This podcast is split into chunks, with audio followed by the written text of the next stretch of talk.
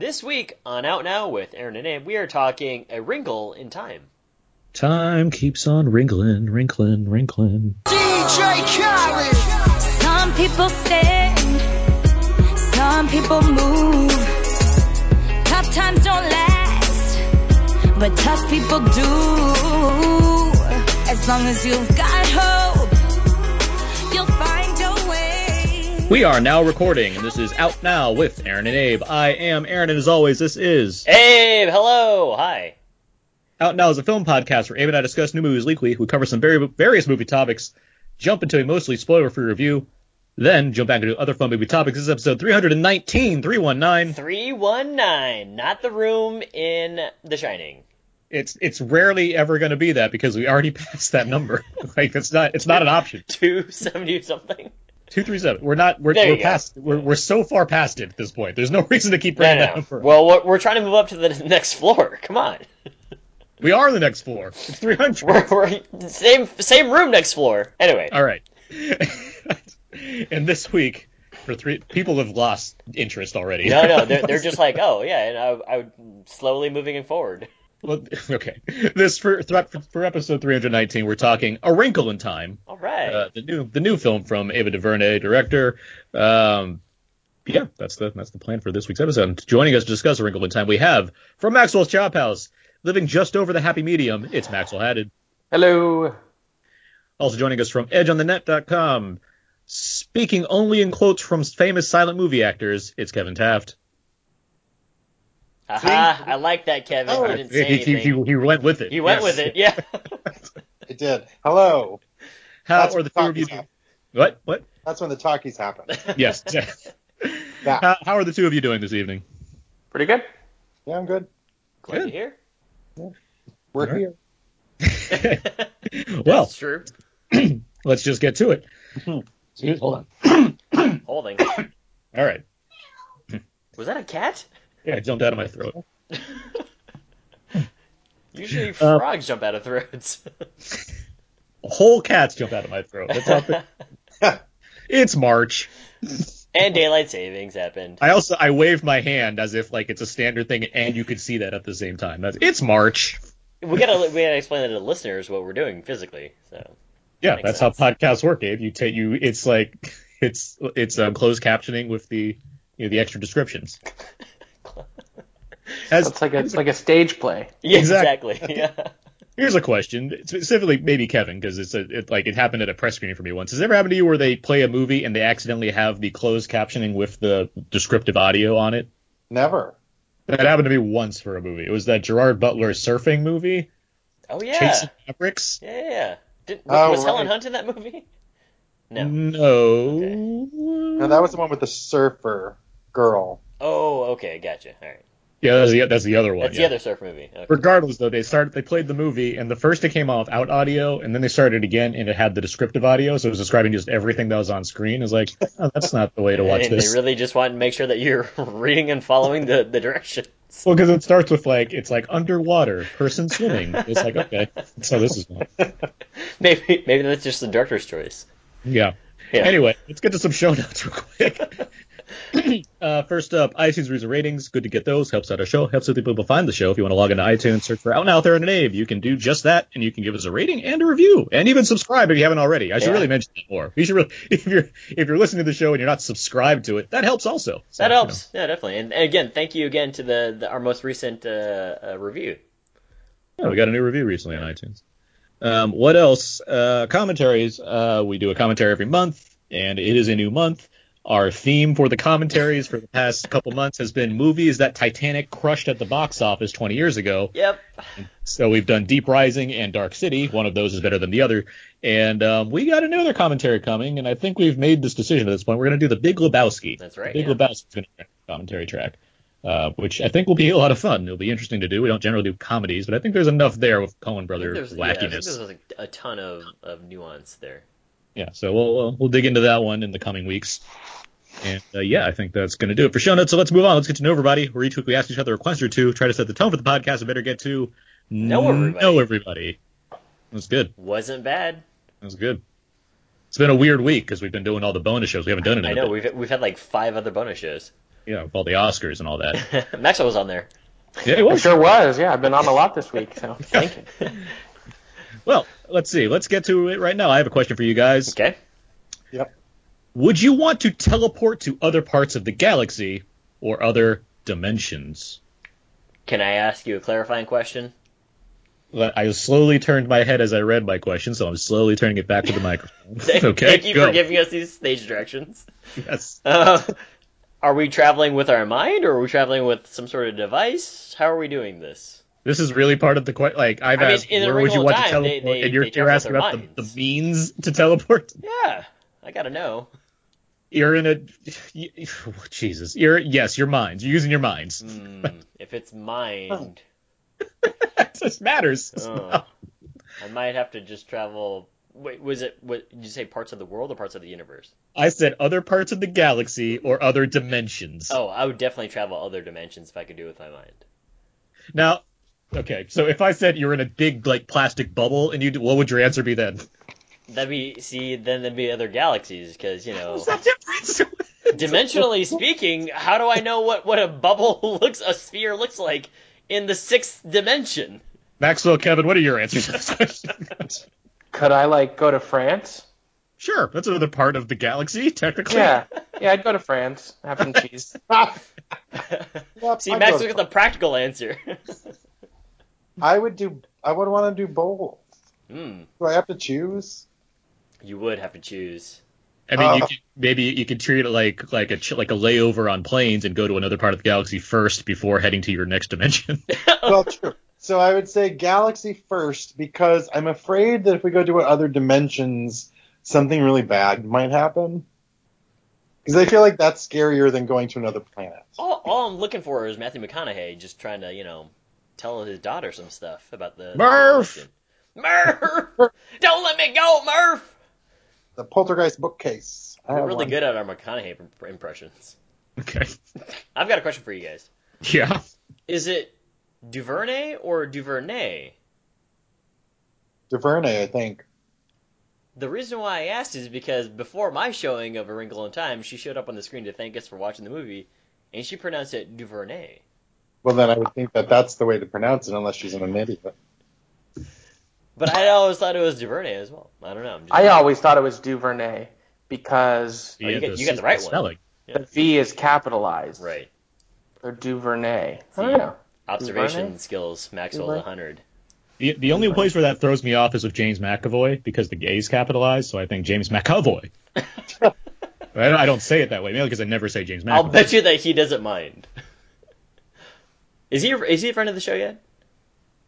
He doesn't no. Okay, all right, because I, I When- like James ever- McAvoy this quite a like, bit. This feels like the first time that's not an X Men movie that I'm talking about James McAvoy. all right, so we we figured we've established that it's Duvernay. Okay, I got it. yeah. Okay. Well, got, got got got that all sorted. That's how you play. Know everybody. Know everybody. All right. Um. Oh. What? what sorry. Back up. Uh-oh. No. Um. we had our. Duvernay or Duvernay? uh, we had our poll question that we've been We doing did have a poll question. a- and this is this was um, one of the most entered one. polls we've done so far, as Yeah. well as one of the tightest races in Stars polls. It's kind of a not fair question. Yeah. Uh, so to, to recap for Maxwell and Kevin, we've been doing polls on the Out Now Facebook page, facebook.com slash Out Podcast, where we've put we've pit two movies against each other in a deathmatch style tournament here, where choosing one means you save it, and not choosing the other means that it's erased from existence completely. As in, not only is the movie gone, but like the directors and actors, their career paths change. There's no pop culture association because it never existed before. Anything is just eliminated from it. Uh, so keep that in mind when I say this, because you're gonna you choose one, and the the movies we put up against each other were uh, you know children's favorites, Willy Wonka and the Chocolate Factory versus The Princess Bride. Uh, get rid of Willy Wonka. Okay. Oh, the Princess Bride's got to go. Whoa. So I, I'm actually in favor of the princess, or I'm voting to keep the Princess Bride. I'm Yeah. voting to get rid of Willy Wonka. Okay, good. Where Yeah. now we gotta wait for Aaron. No, he has no. no, I I would choose The Princess Bride as well. Ooh, Uh, three against one.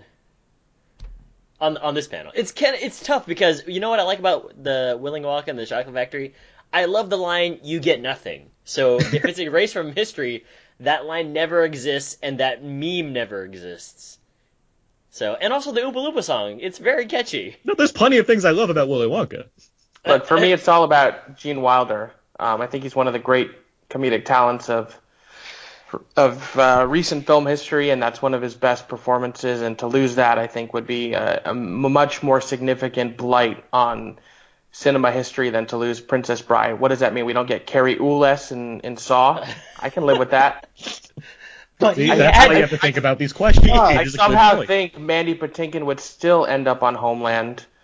Interesting. Uh, I, I'm But pretty I confident about that. So well, That- that- that- that's their legacy, and Gene Wilder has Young Frankenstein and a slew of others. So I think we could do without Willy Wonka. Plus, it's creepy. The whole movie is horrible and creepy, and I mean, all of those grandparents sleep in the same bed. right? It's gross. Well, let me let me go. Let me read the poll results Yeah. really quick because it was interesting because th- they were taking turns leading the way as this as the week went on, and it's still open. Uh, well, by the time this podcast comes out, it won't be open. It so won't never be. mind. Scratch that. close. Scratch that part.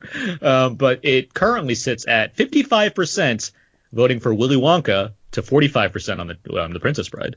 Wow, so people are It's- choosing Willy Wonka and the Chocolate Factory. Yeah, it is close, but yes, people are overall choosing Willy Wonka. Over 50%. or to go. Yeah, and they I- were voting for which they would choose, not which one they are choosing to go. yeah, choo- yeah, choosing which one they they're supporting. Yeah. Oh, So Princess so Princess Bride is getting tossed in this scenario. Yeah. Well, you win some, you lose some. Yeah. Well, I I like that I made this one hard. This wasn't an easy. It was a tough one, yeah. The other ones were like, okay, RoboCop versus Predator kind of thing. It's like, okay, that's easy enough. Or I'm sorry, it was Terminator, uh, RoboCop versus Terminator. But it's like, yeah, this one. To me, they were tough. yes, this one Yeah. challenged the challenge the audience. There's a lot of pop culture references in both that are used currently. That's Yes. That's why I- it's yeah. like, oh, this is this is weird. Mhm. You get nothing. They have. That's gonna be my hashtag on my Twitter. for Sure. Yeah. All right. Well, without that in mind, that's how you play. Know everybody. Know everybody. All right. Let's move on now. Let's get to I know cookies. TM. Each week out now we will be with that time about those stories with those cookies. TM. Pretty good. Thank you. You're welcome. I thought it was good. Abe, what else have you seen this week? I watched Jumanji: Welcome to the Jungle. Yeah.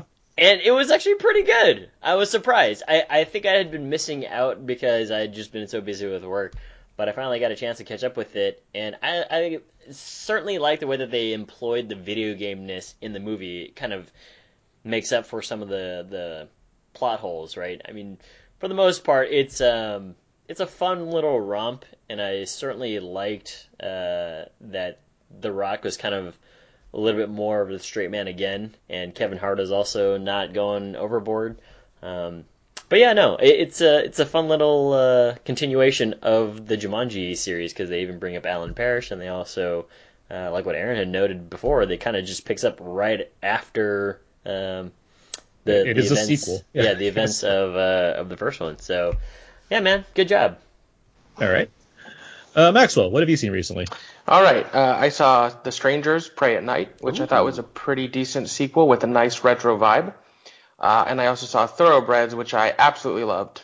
I thought it was a brilliant, brilliant, and incredibly deliciously dark film. How is how is Anton in that movie? Uh, very good. Um, interestingly, I think he brings a lot of the humanity to the piece, and it was really sad to see him one last time. R.I.P. Man, love that dude. I uh, very much agree with, with both things that you said, actually. But yeah, seeing Anton Yelchin in like another film role, it's like, well, this is this is kind of bittersweet because yes, he's very good because he's generally good in Yeah. things, regardless of the movie. And even then, I can't think of many offhand that I just outright dislike that he started. but um, but no, yeah, he's great. But yeah, the, the whole movie I think is really good. I mean, you, you Maxwell, you tweeted about the uh, the sound design in particular. Oh yeah, noted review absolutely. and yeah, it is a great kind of the way it's constructed. It I think it works really well. I actually of movie I, people have been uh, mentioning Heather's a lot in relation to Mhm. it, and I I get that, but at the same time, it's like Heather's is a w- much different kind of movie. The movie, which is also very different from this, that I kept thinking of though, was last year's Killing of a Sacred Deer. The kind of Interesting. Deliberateness of that filming and the cold, like the way that they use this kind of mansion and how cold and clinical it all feels like that kept coming to mind in the midst of this kind of I, I thought of uh, funny games a little bit. At yeah times. yeah that's a yeah Interesting. I I know there's more to say about The Strangers, which is why I'm going to go next to Kevin. What have you seen recently? Um, I saw the exact same two movies. I saw Thoroughbreds and Strangers Prey at Night. Look at you guys. Huh? Right? Thoroughbreds uh, did not do it for me. I loved the first half hour. I thought it was hilarious. It felt a little Heather's meets Cruel Intentions, but then a I could not like I kept on my eyes kept on closing because I was just bored. It just doesn't go anywhere. You I just didn't get it, and it just ends, and you're like, really? That's it? I just. Uh. I had a friend who saw it last night too, and he was like, "What'd you think?" I'm like, "You go." and you let me know, and he hated it too. Okay. Not saying that you guys are wrong. I'm just saying like I didn't. I hear you. I was hoping that's my type of movie, but I didn't connect with it at all. However, Strangers 2 I thought was delightful.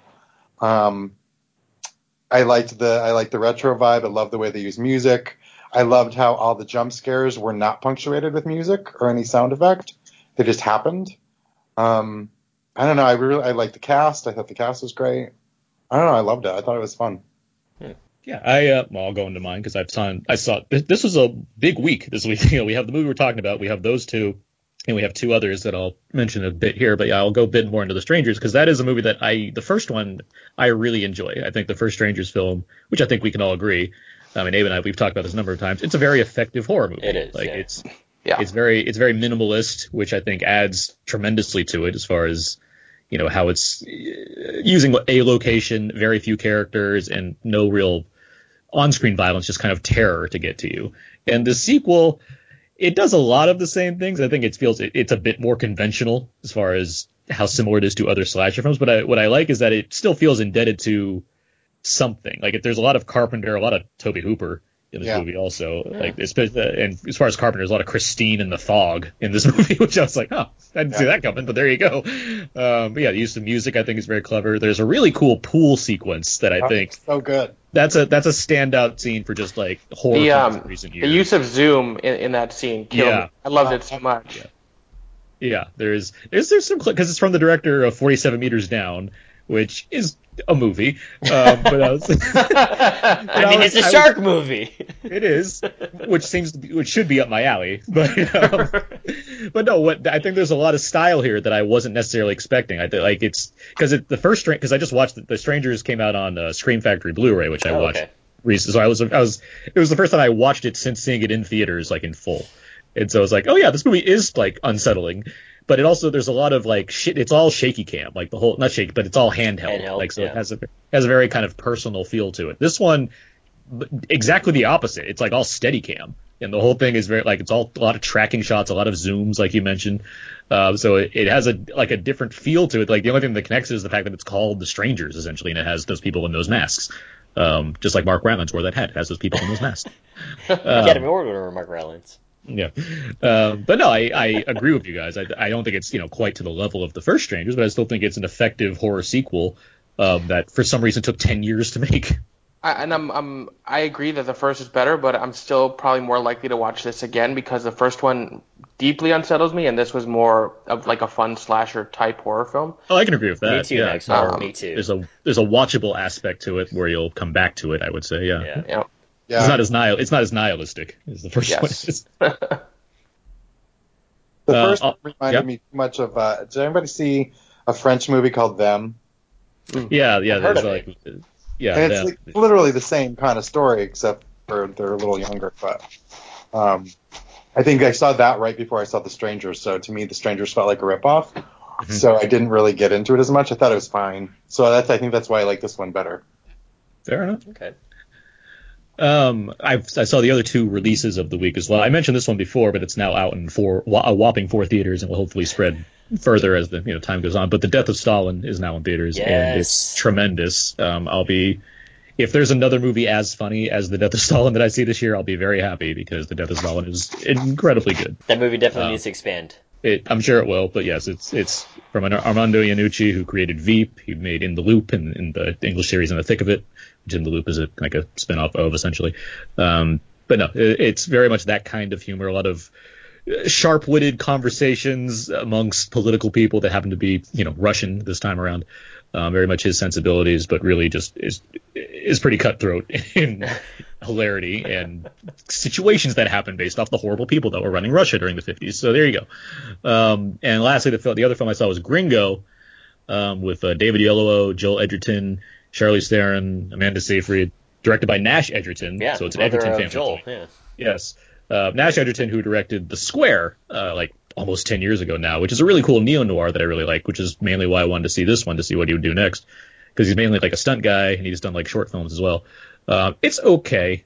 Uh, it's, I, I think David Oyelowo is very good in this. Like he's playing against type because he's, you know, he's a classically trained, Yeah. you know, professional he's kind actor. of playing an he's idiot in this movie, right? he- he's not really an idiot. He's just kind of a rube, where he's just suckered into things and he's running around and he gets involved in like random kidnapping plots um, in Mexico based off what his company's doing to him versus what he's trying to do to his company after he figures out that his company's trying to do things. To, it's it's very it's one of those but movies. it is. It feels a lot like um, after Pulp Fiction came out, when you saw a lot of people trying to imitate Trying to Pulp imitate Fiction. it, It, yeah. feels like it feels like one of those kind of scripts that happens to be out in 2018 for some reason.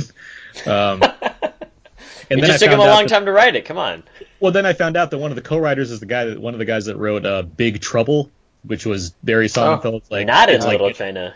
It's like Get Shorty, but not because it's not Elmore Leonard. It's just like it's just styled like it. So it, Mm-hmm. it feels a lot like that kind of movie where it's like a big like a big ensemble cast, lots of different plot threads going on, Right. lots of crime comedy happening. So.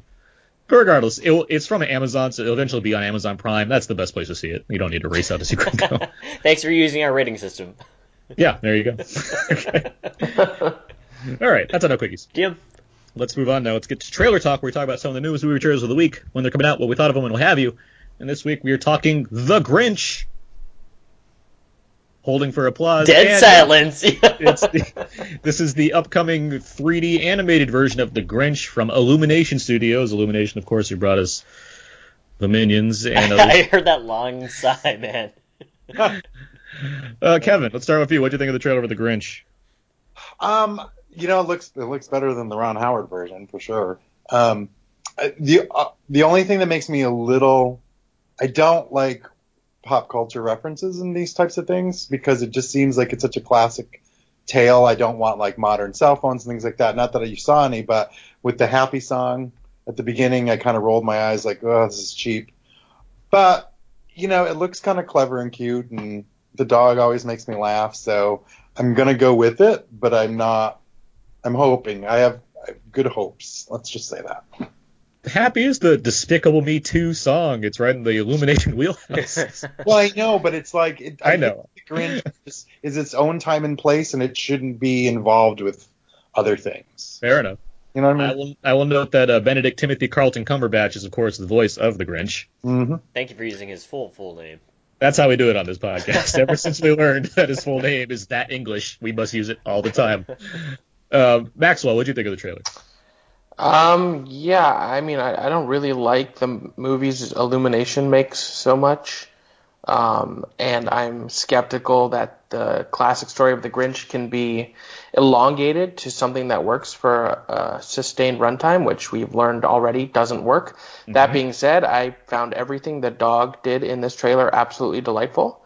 Um, and thus I will go see it. Abe? Uh, I agree with Maxwell's earlier point. I'm not a huge fan of the Illumination movies. Um, although Sing is Illumination, right? Yeah, Sing, Sing's like our That bright one- spot. Yeah, that one's that one's movies. okay actually. So That's Um, a pretty weak bright spot. Zing. Um, Does anyone have a flashlight?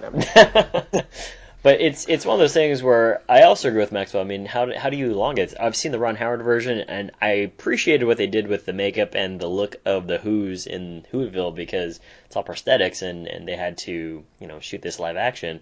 But for this one, Yeah, they, they spent money on it. That's what you're saying. Yeah, and they also had- them. they also spent had- they spent yeah. money to make that movie. good job on making. Uh, And, and you, you recall what I told you about Jim Carrey and his makeup ordeal that yeah, movie. I was I was surprisingly very shocked that the that's one of the reasons why uh, Academy Award winner uh, forget his name decided to leave prosthetics and makeup. But uh, with all that being said, I, it's I'm kind of hesitant. I'm kind of 50-50. Sure, the dog is cute and fun, but I also agree with Kevin. I, I'm not really sure. I'm I'm not huge on having pop culture references, which Illumination loves to do. So we'll see how that goes. So I'm I'm on the fence on this. Um, I have nothing really to add as far as what you guys have said. Like, you've done everything I need to say for this movie because I am not a fan of Ron Howard's the Grinch. That was that was a very disappointing movie. Like, I remember being very excited about that because, like, yeah, I love Jim Carrey. Why would I not want to see a movie based off the Grinch with this guy at that time in 2000? And then I saw that movie and it's like, oh, this is why I would not want to see this movie. um, yeah, it, that was a disappointment. And you know, it's not like the Dr. Seuss movies that have come since have uh, I- done I anything agree. for me. Yeah, that, that's actually what I thought about too. I, I thought about Horton Hears a Who and also um, what's the other one? The Lorax. Cat in the Hat and the Lor- the Lorax, which is god awful. Yeah, Um, it's like ugh. eh, kind of hit and miss on these Dr. Seuss movies. There's no, no, there's no hit. like, there's no, what, what, what are, where are the hits in this? I'm trying to give it some credit here for the kids But- that do enjoy. I it. like, like Ho- like Horton is fine, but like that's you know that's the pinnacle right there. Yeah. Um, so with this, it's like yeah, I not only are we doing another attempt at a movie that already didn't work once, it's from Illumination, which yes, I agree with Maxwell. I'm not the biggest Illumination fan. Um, so I'm like, all right, there that pants thing was clever, where he puts on his little. That was weird. What are you talking it about? was weird. His, he weird. wears but I- his I- own. He wears his own skin as as pants. I don't. He just wears a very f- fluffy thing that's the same color as him. yeah. Okay. Yeah, that kind of freaked me out a little bit. I'm not gonna lie. It's like if Kevin wore a tan sweatsuit. It's like, all right, that's weird. His but- Kevin wears. I my um my wife turned to me after the trailer and was like, "Why are the townspeople not scared of him? Aren't they supposed to be scared of the Grinch?" Yeah. So we're wondering like, sort of how it fits in and what time frame it takes place during in relation to the classic story we know. Be curious to see what they do. He's just I- I freely will- shopping I will around the town. I will say Cumberpatch, Cumber, Cumberpatch, Cumberbatch. Cumberbatch is. I think that's pretty ideal casting. I think that works for a, a Grinch. For his dry Um, voice, yeah. Yeah, and uh, you got Danny Elfman doing music apparently. So it's like, well, maybe he'll do something more Danny Elfman-y in a movie like The Grinch for a change. Yeah. rather it would've Fifty been- Shades of Yeah. whatever. It's been a while since It's been a while. Elfman's Yeah, done gonna say, like full probably like full 12 Oingo years. Boingo in a movie. Exactly. And then, not that it matters too much, but I noticed it's directed by Scott Mosier, who's like Kevin Smith's former producer slash like Oh. best friend. And I'm like, oh, okay. really? yeah, so he's, he's directing this. He's directing an animated comedy. So good for Huh. him. Interesting. Um, but yeah, The Grinch arrives in theaters uh, November 9th, uh, this later this year. So we got that, guys. Before we move to our main review, my lovely girlfriend has pointed out that I made a giant omission from our Out Now quickies. Tim. The Hurricane Heist came out. Oh yeah. I didn't write it down, so it wasn't in front of me It's on the it's script. a but it's a trailer that we've talked about, and we were both impressed by the trailer. It's surprising that this movie went to theaters, given the things that aren't going to theaters these days. Right. Right. like you know, like Cloverfield, not in theaters. Annihilation only in theaters in Only America. in theaters in the U.S. Yeah. a movie Hurricane Heist that's not even from a major studio that stars Toby Kebbell and Maggie Grace and Ryan Kwanten in like 2,000 screens at least. like it's now I say all this and directed by Rob Cohen. Um, but Famous I for say all, uh, directing uh, stuff like uh, the for the original Fast and the Furious, Triple X, Daylight. That's why he, this Heart. is his wheelhouse. Then I am the last one. Like all of this. never cross And Alex Cross. Don't cross. You can't cross Alex Cross. Never cross Alex Cross. Uh, but now he's made the Hurricane Heist. And guys, this movie is delightful. It is really fun. God. this this is the movie that I wish Geostorm was. Like Geostorm Aw, did not deliver. man. Geostorm missed out on like being just full on like bonkers. Bonkers, this yeah. movie this movie right away gets to it. I'm gonna describe to you the opening scene of this movie because it's fantastic. Okay. You have young Toby Kebbell and Ryan Kwanten, so they're like kids, and they're with their father in a truck. Anna suggested this scene should have been in black and white, which makes sense. Uh, they're like they're driving intensely from a storm that's about to happen, and then they're like in a like their father is like in a tow truck. They're driving. They st- they stop and they see at they, oh, no they um something goes across the road, so he has to like swerve off the road, and it crashes into like the grass, and so they can't move. But there's a house nearby. Raging storms happening. All this is happening. Um, the he's like the father's like kids get out of the car. go to the house. And so they go to some random house. Um, and then the father's like, I gotta go back and get the truck. Why he needs to get the truck right now, I'm not sure. but what he does, so he goes back outside. The storm is raging. The like the the house is so crappy that they're in that like the foundation's breaking away. So like the house is like it seems like the house is gonna fly away. I'm literally thinking it's about to be a Wizard of Oz situation right now. Um, as this is all happening, the father's like intensely trying to like wrap a wrap the uh, like the truck's um, what's it called the cable around like something so he can help get it out. Again, I have no idea why he needs this truck right now. He should be in the house, but he it doesn't quite. It, Aaron, it you don't doesn't- understand. He needs that truck. I guess it was one day from retirement. Um, he needs that truck, but he eventually gives up on. it. He starts running back towards the house, and as he's running, you're watching the kids looking out the window at their father, and the wind blows like this. I guess it's like the um, the water tower, and the water tower's like rolling on the grass, and it runs over the father. No. So the kids, like they see their dad die, and as that happens, it, it's so it's young Toby Kebbell. It's like now he's afraid of hurricanes, and the last thing he sees before we like cut to credits or whatever is like a skull in the clouds forms. It like show like the visual the visible manifestation of death is coming out of the clouds of this hurricane. See, I thought that was gonna be one of those things where he's all of a sudden angry at hurricanes all the time. That's why he's the way he is. It's like looking at like a crappy like Ghost Rider CG thing coming out of a cloud. Like that's what it looks like. It's, it's, it's and then it's like you know the hurricane. Does it does it hard cut to title? No, it doesn't. No, it doesn't hard cut the Oh, time. it that should. would have been great if it hard cut. That, to but that said, all the text like blows away every time it transitions through the next. Like, of so course it- it would. that's the and that that skull thing, by the way, does not come again until like the very end. Like it seems like that should be a recurring thing. Like every time he sees Toby Kebbell, he sees like random skulls and clouds to show how he's afraid of hurricanes, even though he grew up to became a, uh, become a meteorologist. Is that what he, is that what his Yes, job he's, is? he's he's the hurricane expert. He hate he hates he's so scared of hurricanes that he had to study them. You couldn't Meanwhile, tell, but I was laughing really hard just silently.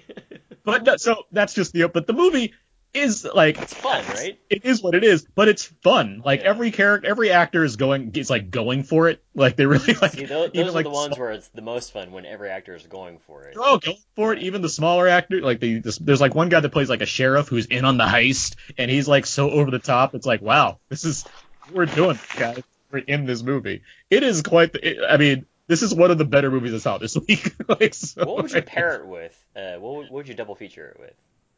What would a double feature it with? Would it be like Triple X? Well, I'm a big fan of the film Hard Rain with Christian Slater and Okay. Morgan Freeman. Hmm. This is basically Hard Rain too. So I mean, it's a, it's a heist during a giant storm. So All right. that's that makes the most sense right there. Duly noted. But yeah, so that's the, that's the Hurricane Heist. On and I saw the Hurricane So Heist. we should It run out and blast. see it in theaters. It, it was a fun movie to watch. I'm really excited to watch it on TNT one day. yeah. But there are going to be commercials. Uh, You'll need a break from all the fun you're having Oh, okay. because they know drama. yeah, exactly. Characters well, Still not a sponsor. very fun. That's TBS. Characters well. the same same company. That's Come. USA. Bum bum bum. I don't know what that means. All right, moving on. It was NBC. All right. Little off key. that was my sneak in second out of quickies. Tim. Okay, let's move on now. Let's get to our main review for A Wrinkle in Time. Is that his work? What's it about? Their dad, he wanted to touch the stars. Imagine that the ant here wants to get to her other hand. The quickest option is to walk across the street. But it turns out a straight line is not the shortest distance between two points. Not if you use a fifth dimension. It's outside of the rules we know of time and space. So, the ant arrives in my hand instantaneously. So you fall to space. More likely wrinkle it.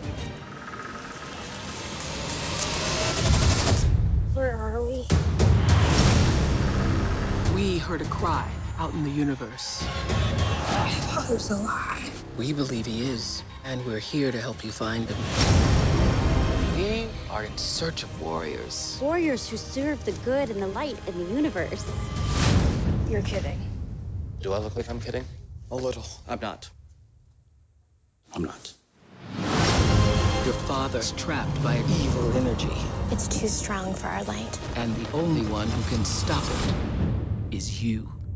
Be a warrior. All right, that should have been some of the trailer for A Wrinkle in Time.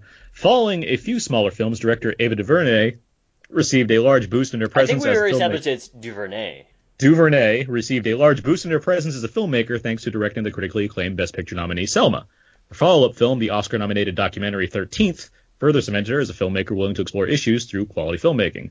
A Wrinkle in Time presented DuVernay with the chance to tackle a $100 million budget film, a first for a woman of color in a live-action film world. The film is based off the supposedly unfilmable 1962 novel by Madeleine L'Engle, adapted for the screen by Frozen's Jennifer Lee. A Wrinkle in Time tells the story of a young girl, Meg, played by Storm Reid, who is accompanied by her younger brother, Charles Wallace, and fellow student Calvin on a fantastical adventure across the universe in search of her missing father, played by Chris Pine. She's able to do this thanks to the help of three astral traveler- travelers, the Mrs. What's It, Mrs. Who, and Mrs. Which, played by Mindy Kaling, Reese Witherspoon, and Oprah, who assure Meg she is special even if Meg is suffering from an emotional crisis. Maxwell Haddad, did you read? Are you familiar with the book? And what do you think of the film? I I am familiar with the book. I have vivid memories of reading it uh, in school in fifth grade um, with uh, a particular teacher. Um, I've never read any of the follow-up books, but yes, I am familiar with it. Um, so this film is interesting. So um, if you were to view it in the traditional sense of narrative and the way that stories are told and facts are given to the audience, um, it doesn't quite hit those marks. And I think that's partly intentional and partly uh, the script could have used a few more passes to make it a little more cohesive. That being said, I found the film to have a really strong emotional clarity and um, passion that ultimately won me over. Um, there's some sequences that actually really affected me emotionally and allowed me to uh, tap into my inner child and some of my own uh, demons with uh, self-esteem, um, and you know, it inspire me to, you know, see the light. Um, I think that the the performances are for the most part really good. Some of the CGI is not the best, but um, I I think it's pretty ambitious and, and takes some some unique pathways and risks in the way that it sort of just goes for it and doesn't take any time explaining anything. And I think that's partly because this is truly a film made for children.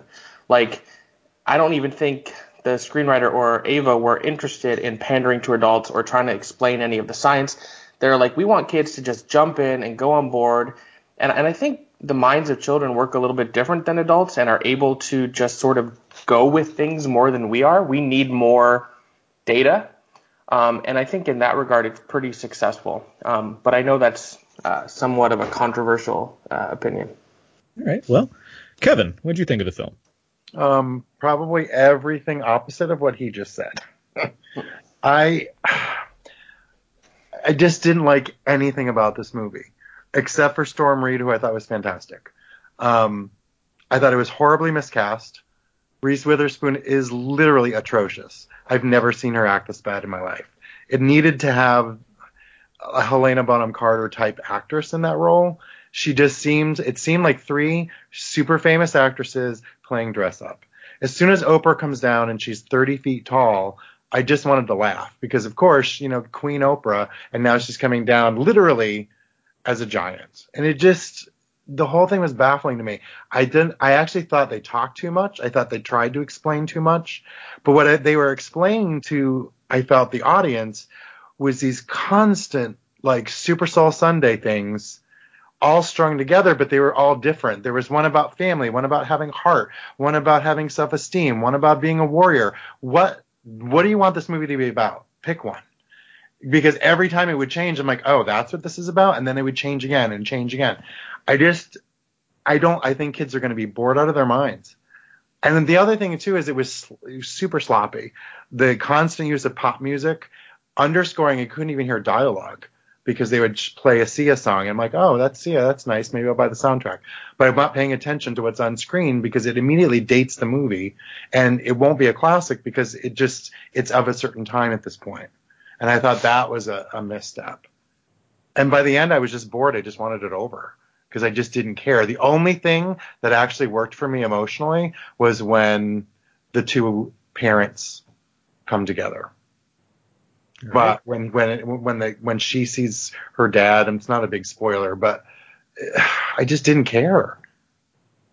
I didn't even know where they were going half the time. I'm like, where are we going now? What planet? Are, why are we going to see this person? They just seemed to kind of randomly being taking people all over the place. So I don't know. I was I got really frustrated and bored. I will note that Wrinkled in Time came in uh, second place at the box office this weekend, making $33 million, which for a $100 million film as opposed to a, you know, $200 million blockbuster, uh, not bad. We'll see what the Yeah, kind of where I'll, I'll be curious where things go and the kind of the build up into you know the coming weeks or what have you. I'll note the cinema score is a B. what Um, did Black Panther make? Was Black Panther number one? it was number one, yeah, it 41. was 40, 40. But Black Panther is unstoppable. but, um, but uh, no, I, I mean, yeah, uh, uh, the cinema score is a B. That again, that you know, that transfers to more adults than kids. I don't think kids are doing cinema score all that much, so that, I mean, again, it doesn't We're not doesn't sure. account for much to that age group.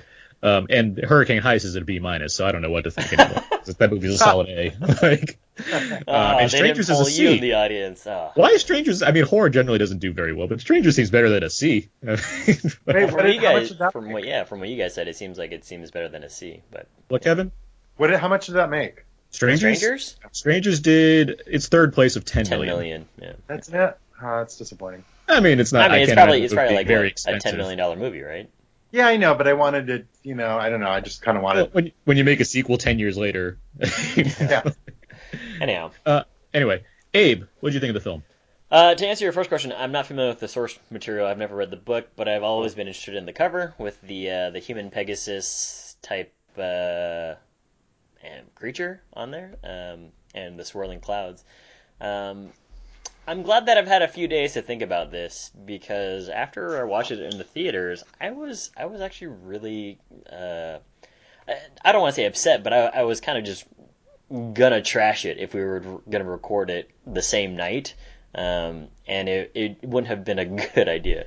Um, but I've had a couple days to think about it, and for the most part, I mean, I'm kind of there with Kevin. The movie is still boring to me, and the reason why is because I think that it, editing wise, it's it's poorly edited, and I think from a thematic standpoint, there are a lot of themes that are being mixed here, and for whatever reason, I'm not really sure who the the main protagonist is sometimes in the scene. You know, I know that it's going to be about Storm Reid's character um, and her demons that she has to deal with, but sometimes it's kind of about Charles Wallace, and then you know he seems to be the star of the show at, at some point, and that dude is just like as as as cute of an actor as he is, he's he's really there's a, a sequence that is super long that involves him that I was just like, this is really a lot of scene chewing. They give him some. They give him some heavy lifting. Yeah, and and Uh, according to the source material, which I further did research on after this, watching this movie, it's like okay, well that that's that's gonna happen anyway. You know what I mean?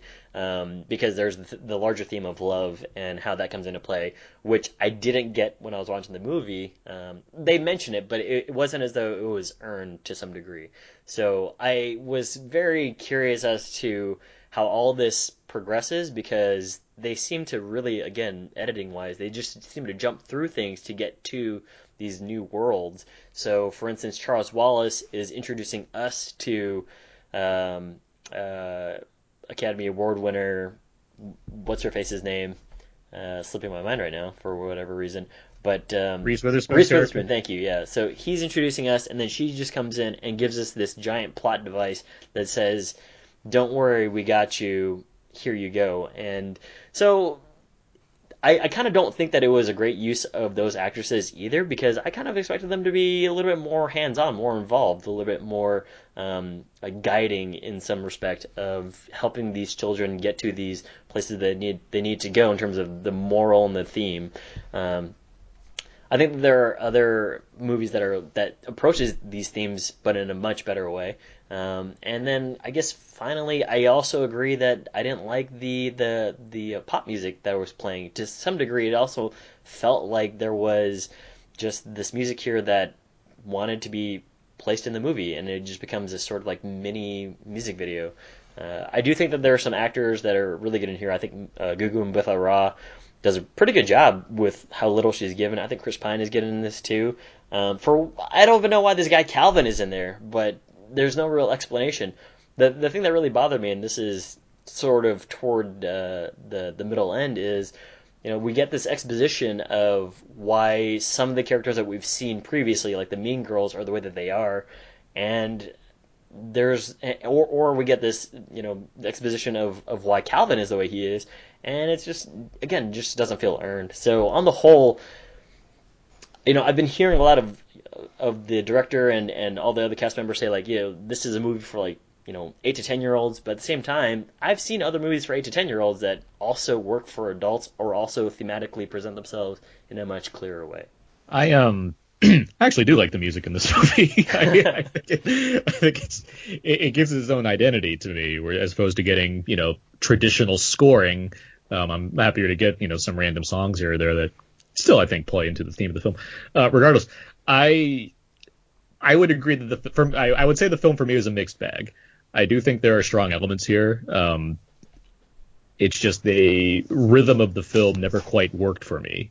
Um, I really want to go with what Maxwell said as far as making a movie that's designed to play exclusively for kids and not and and go with the idea that there's there's there's a, a looseness to how to explain things because kids don't tend to need that much explaining to compute the logic. At the same time, like what you just said, Abe, I do think there are plenty of kids movies that don't really concern that that that's not a concern where it's easy to kind of discern what the rules are or how this world is grounded in some way while still going along with the fact that it's a whimsical adventure. Um, and I think the film is confused in how to present a whimsical adventure. Not that it needs to be super lighthearted or what have you, but it just I feel like I needed more grounding every time I reached, I reached a new planet or a new world or whatever. And it, instead, I have characters that kind of you know, say like, okay, we're here now and we're doing this thing, and the world's special for this reason. But it just never quite.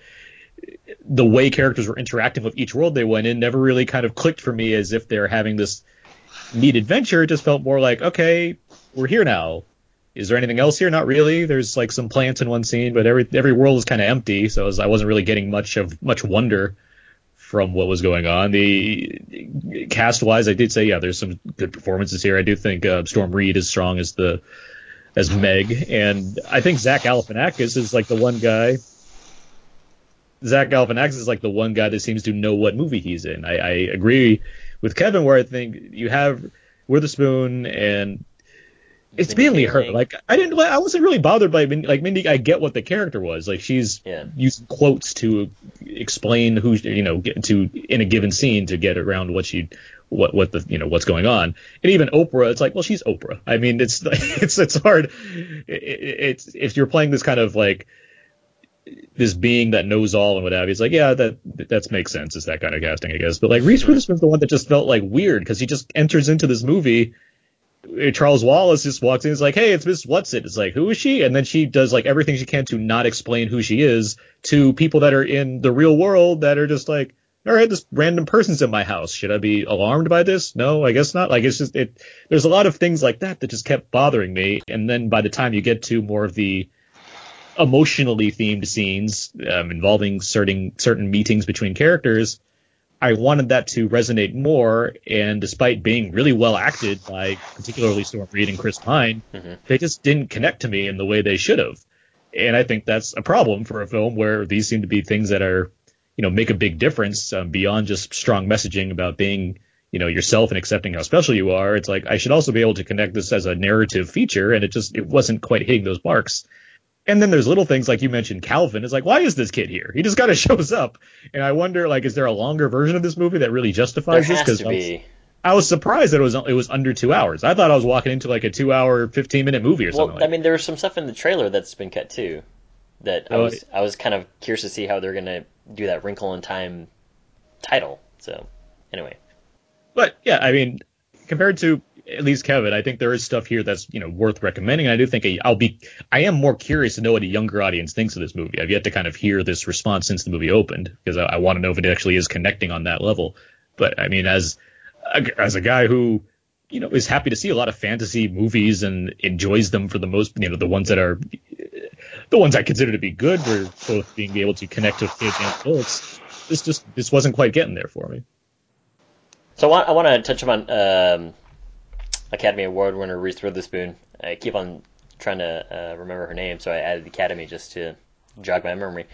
But I think she's good in the movie. I think that she for, Ugh. because she's the witch that has the most to say and do, and that's what I was expecting. I was kind of hoping more from that from Oprah and, and Mindy Kaling, who I think have like maybe like six lines total in the movie. I'm I'm exaggerating. Oprah's talking like all the time. in this movie. Right. But I was Yeah, kind of hoping that they would they would impart like you know this knowledge and advice, kind of the way that they did on the last planet, where it's like, hey, like you know we can't really be here right now, but I'm gonna impart to you love, or I'm gonna impart to you this. Where it's like, you know, hey, I, I would like to see a little bit more of that because there's a sequence when they get to the first world where I don't know why they're there on that first world. You know, Reese Witherspoon. Or, there, there's like a, character that looks like a, a cabbage monster, and it's like, what's the purpose of this? You know, there's no real purpose other than to show off that it looks pretty good in terms of the saturation of the colors, and there's some cool uh, uh, world building that they have with the, with the uh, the halo beams around the, the planet, but there's no reason to do this, I or at least it's not explained to me why they're doing this. So it, it's but in any case, I actually liked Reese because she had more things to say. Even though I agree with you guys that yeah, she shows up out of nowhere. It's kind of very um, uncomfortable when she shows up because as a parent, I'd be like, "You need to get the hell out of my house," kind of thing. Well, that was my main. If it was like in a park or something, and Charles Wallace is like, "Here's my friend," and she's like, "Talk is like, all right, that's whatever," but like she's in her house and like the mom's right there, and just Yeah. like should, there should be different questions being asked right now. Yeah, it was weird. Call me Mrs. Whatsit. Mrs. Who? No, Mrs. Whatsit. Mrs. Who is, oh, she's like a billion years older and way more knowledgeable. What can I do for you, Mrs. What's it? I called her ceiling sheets, guys. She's harmless. You're six. Come on. What do you know about harmless? Have I ever been wrong? Well, one of these days you might be Charles Wallace. Oh, I highly doubt that. He's one of the greatest minds in recent history. He's prodigious. But of course, we can't take any credit for our talents. It's how we use them that counts. But you know, I have to say that I, I really goofed, and I even put this in my review and then had to have them delete it. Um, whenever Mindy Kaling would quote, now there were certain people that, of course, you can say, you know, she would say the quote and then she would say who said the quote and and the country of origin, I Right. guess. Or the language. She would say Rumi or Shakespeare, and yeah, that's fine because we know who those are with just one. We don't have to say William Shakespeare. Sure. But then, and the OutKast is just OutKast. But I also thought that was ridiculous because it was just too modern and weird. But the last one, when she said Miranda, American, I was like, is she quoting Sex That's and what the I was thinking. Is that is that from Sex and the No. City? No, it's Lin Manuel Miranda. It was from That seemed obvious Oh, to me. Oh, in a I Disney thought movie. it was. I thought it was so obvious. I, I, I was actually delighted by that part. I was so confused, and everybody I was with was like, "What the hell was that?" I'm like, "What kid is gonna know this?" Well, I'm glad that Maxwell clarified it because I didn't get it either. I was like, why would she quote Sex in the City? Why, why would you assume? I mean, you got all these last names. You assume a first name would come all of a sudden? I don't I don't know. That's I was confused. You, you well, didn't she think? kind of winks too, and I was like, "Oh," because I mean, what are you gonna do? Quote the writer of that episode? No, so you quote the person who said it. But also, not- I've never seen the show, so I was like, I don't think that they would do this in a Disney movie. So, uh, Well, I didn't think so either. And then when it happened, I was like, "What's happening right now?" Yeah. Um, I, I want to talk to you. Uh, I want to speak about the challenges of each world too, because I think that there's um, a lack of them. Because I think these worlds are supposed to present themselves as these tough situations to get in, and when they get to like the Stepford Wives kind of household thing, I remember like Oprah was like, "You're going to be tested, right?" And I was like, "This test was very simple." And I don't know why this is. It, it, it didn't really again feel like there were any stakes in this in this movie being involved. Of like, hey, like you know, we're gonna be tricked by this planet that uh, is the accumulation and the personification of greed and evil and whatever the case is.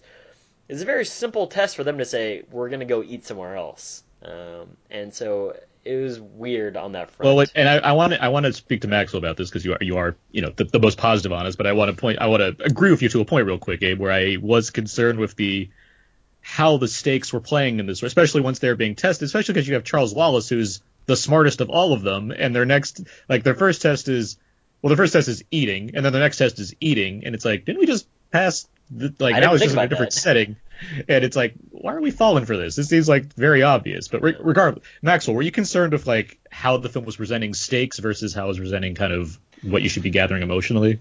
Not not at all. I mean, I, I hear everything you guys are saying, and you know I respect that that's how you approached it. I, I obviously just approached this from a totally different angle. Um, to me, it was always about the pure emotional stakes about a girl trying to get back her father and everything she learns about herself and her self worth along the way.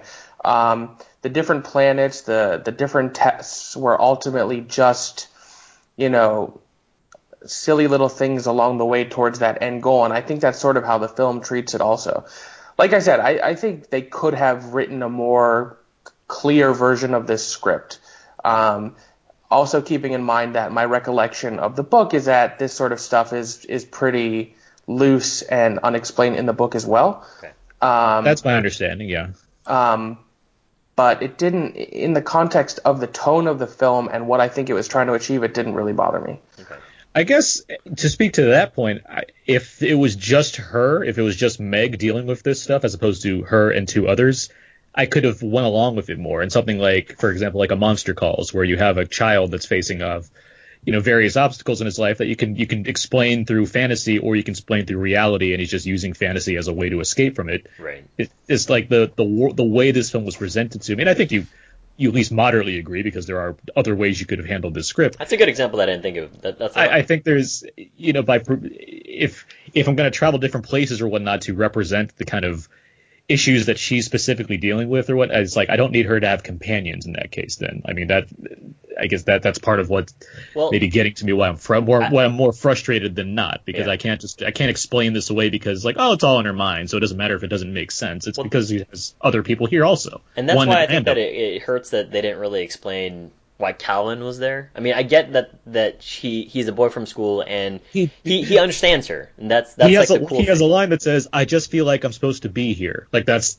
kind of it. That's the Right. explanation for his for his yeah, being here. and and uh, the Charles and not Wallace thing. is that Levi Miller is not very good in this movie. I Like, actually like him. I think he's okay. I think he's bad here. Like, and I've Oh. seen him be good. I think he's great in that that horror movie. In Better Pan? watch out. oh, Oh, better, yeah, that's also. Well, that's right. That's what he's from. yeah, he's better from watch Pan. out. Yeah, I was like, oh, oh yeah. but he's oh, also they he's better Pan. watch But it. like, but here, like his first line is like, "I like how your hair smells." I Like, know, that's or no, no, no. He says, "I like like, your hair," and I was like, I like uh, your hair. That's something that people don't. And like he reiterates it as if like that was his calling card. When at the end of the movie, it's like that's not a cool thing to say. like that's just the, the way you're presenting it. But, Like, But uh, wasn't she upset? But wasn't she uh, like self-conscious about her hair? She is, yeah. It- it- So, actually, like, I get why it's supposed to be how it's supposed to be played. I just didn't like how it was played. part of yeah, and Yeah. then and then you get to Charles Wallace, who I think the the direction shifts onto him, and he becomes sort of the central character because he's so smart. I mean, he understands what's going on in the world. So it seems as though the it, which is the the, the main antagonist, is searching for Charles Wallace rather than it's searching for Meg, right? And I was a like, great movie to use the words "it" and "tesseract." I know, way. yeah. I was like, wow, that's all. I'm ex- I'm ex- imagining a giant clown now. So, uh, but regardless, it, it moves into Charles Wallace, and I was like, oh, that's a weird. That I didn't expect the movie to go that way. Which the, the source material does do the same thing, right? Uh, because he's he is very uh, uh, precocious. Um, so it, it was just weird that from the movie standpoint of me not knowing where the movie the story is going to go anyway. I was like, wait, isn't this story about supposed to be about Meg? Why is it all of a sudden about Charles Wallace now? Because it seems like the it really wants him so that they can rule the galaxy together. And I was like, I don't understand why we're shifting our attention from Meg, who is trying to fight through, you know, believing these witches, believing in herself, trying to uh, fill the void of her father. I, I feel like you're overstating his presence in this movie a bit. 'cause I Yeah. didn't feel like, Charles I didn't feel like the movie suddenly like dropped her so it could be all about Charles Wallace. I just figured, okay, it's it's giving me a new antagonist to worry or a Yeah. new threat to Oh, worry about. That's a good way to look at it. I definitely didn't see it that way because I was thinking, like what I just explained, why are they focusing on Charles Wallace so much? But Well, yeah, he's saying for, me, like, every- for me, yeah. yeah. for me, it felt like it, which I believe in the book is referred to as the dark thing or the black thing, yeah, um, which they might have changed for. I can see why. Um, yeah. yeah, exactly. Um, better you to say it than me, I think. Um,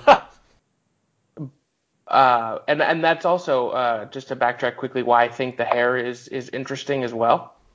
Um, I think there's a lot of uh, racial identity stuff very subtly going on in this film that I thought was interesting. Yeah, for sure. But in terms of Charles Wallace, I think it's just they the it in the film. You know, they use Charles Wallace as a human uh, Vessel. vessel Yeah, for yeah. the antagonist Okay. because you know, just a big CG thing is not that interesting as we've which seen. you time which we still kind of get in this movie. yeah, yeah, sure. we, we still see it, and and it kind of I don't think that it was doing it any service by giving it you know the voice that it does give it, which is like this is a very generic bad guy voice. It was uh, David Oyelowo actually. Yeah, David Oyelowo was the David voice. Oyelowo was doing it. Martin it. Luther King himself. The Gringo had an interesting yeah, weekend. exactly. Good job. I will Um, say this: I do yeah. think the best the best scene in the film is the meeting between Meg and Chris Pine. And uh, yeah, Chris Pine. I think so uh, too. Al- Dr. Alex in the in Drake's Hotline Bling video. That's that's where they met. Um, I could not It not does think look like, like, that. oh it did completely. That was the only thing I was thinking of the whole day. It's like he's like in that set. Like that's what it looks like. It's just all does, colors. But I but it's what's annoying is because that scene is so good um, between as far as the acting, the the kind of the style, the way it looks, the way it's directed, and but then you get towards, and I'm not going to go too far into it, but there's another conversation they have towards the end of the film, and it just hit me so wrong because of the what they're saying, because it feels so off base as to what the movie was showing me, where you have a father that disappeared for a reason that was not his fault, Yeah. and then the film's making kind of making a point as if like it was his fault, and I'm like, that's not the movie I was watching, and the, it's I just agree like, with that. I it's things like that, that. where it's like, well, what, what am I? Ch- I don't know what I'm. Tr- there's it, like you mentioned this, Kevin. Like there's a, it's going in a lot of directions to kind of get me behind the emotional journey, and it's like I'm happy to go along with one of these journeys, but you're giving me a lot of different ones Right. without kind of justifying each any of them to a satisfying degree. And that's ultimately why I'm just not in on the movie. Like I want to like it. Like there's a lot of great stuff in it, but it just it just has its issues. I agree. It does have its issues. It's colorful, but yeah. It is. Other uh other thoughts on the film? Oh, uh, the parallels to Neverending Story. I mean, I, I certainly got those, and I think the Neverending Story is a better movie. It Yes. kind of deals with uh, sort of this, maybe not the the lost part. I mean, although Bastian's mother is not there, um, but still, the, the the idea of the nothing and what the nothing does is um, is much more effective. Um, but I also thought of movies like Bridge to Terabithia that Yes. also deals with loss, and then I thought of Paranorman, which also deals with loss. And I was like, see, these movies, I understand that perhaps people think that they might be a little bit more for adults than they are for children, but at the same time, Uh, Bridge of Terabithia, I think, works for everybody. right, right. But I mean, they're housed in the in the um, I guess the family section of of the the blockbuster down the street that is now Mhm. defunct. Yeah, yeah.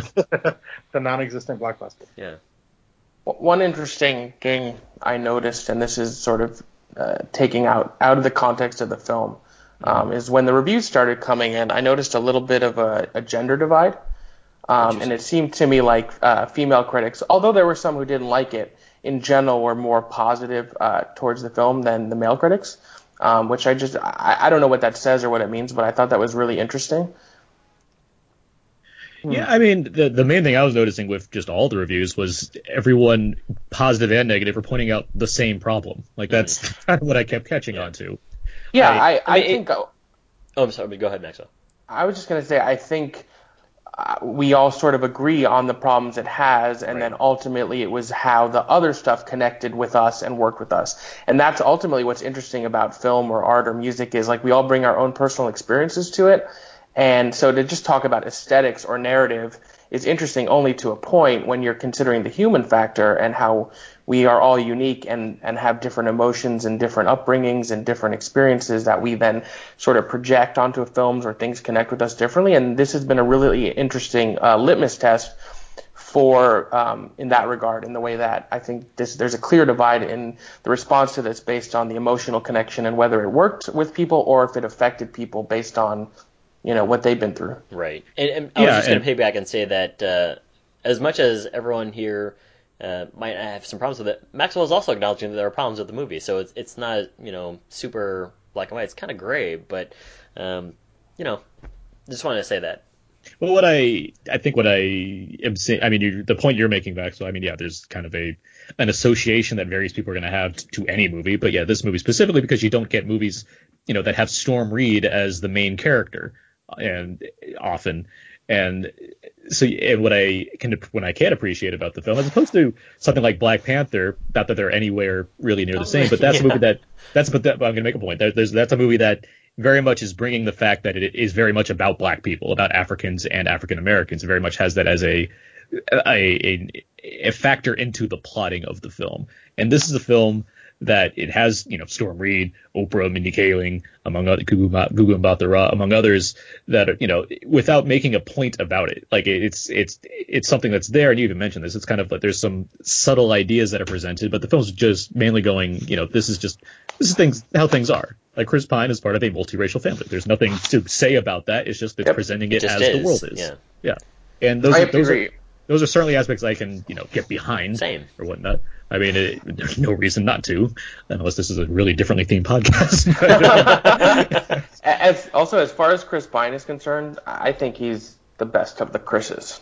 oh yeah, no, I Oh, think this is further evidence that he's consistently like very good in things. Wait, wait. and I want. I have a follow up oh. question to that. Maxwell, who is the second best of the Chris's? I'd I probably guess say Evans. Yeah, I was gonna say it depends on on you know what you consider best, but I'm inclined to go with with Evans. Okay. Um, I think both him and Pine um, are the most versatile and can bring the most emotional complexity to their roles, whereas Pratt and Hemsworth, who I like also, Yeah. are more just charismatic, fun actors. And I see. I was going to say Rock, Rock. is the third. Rock is the third. Yeah, that, that was in the that was in the skit that Aaron said to me Not about the Chris Pine? Oscars. Yeah, Lon- Lonely Island skit. yeah, Didn't yeah, that was a great skit. And then Lloyd. Christopher Lloyd. Oh yeah. Anyhow, Kevin, do you have any fight in the uh, the Chris battles? Chris Klein, number one. Chris Klein, Chris Klein. Street Uh, Fighter. Boy. you know, honestly, I walked out. That's the only movie I've walked out of in like 20 years is Street Fighter. How long? How far did you get? Because he has Uh, some choice parts in that movie. He does. you know, and the, the the funny thing is, I think now I probably would have stayed just because he was so awful that I was enjoying his scenes, but I was like, I can't, I gotta go. Can't There's, stay. there's almost a like a, a certain pure beauty to how awful he is in that movie. like Dang.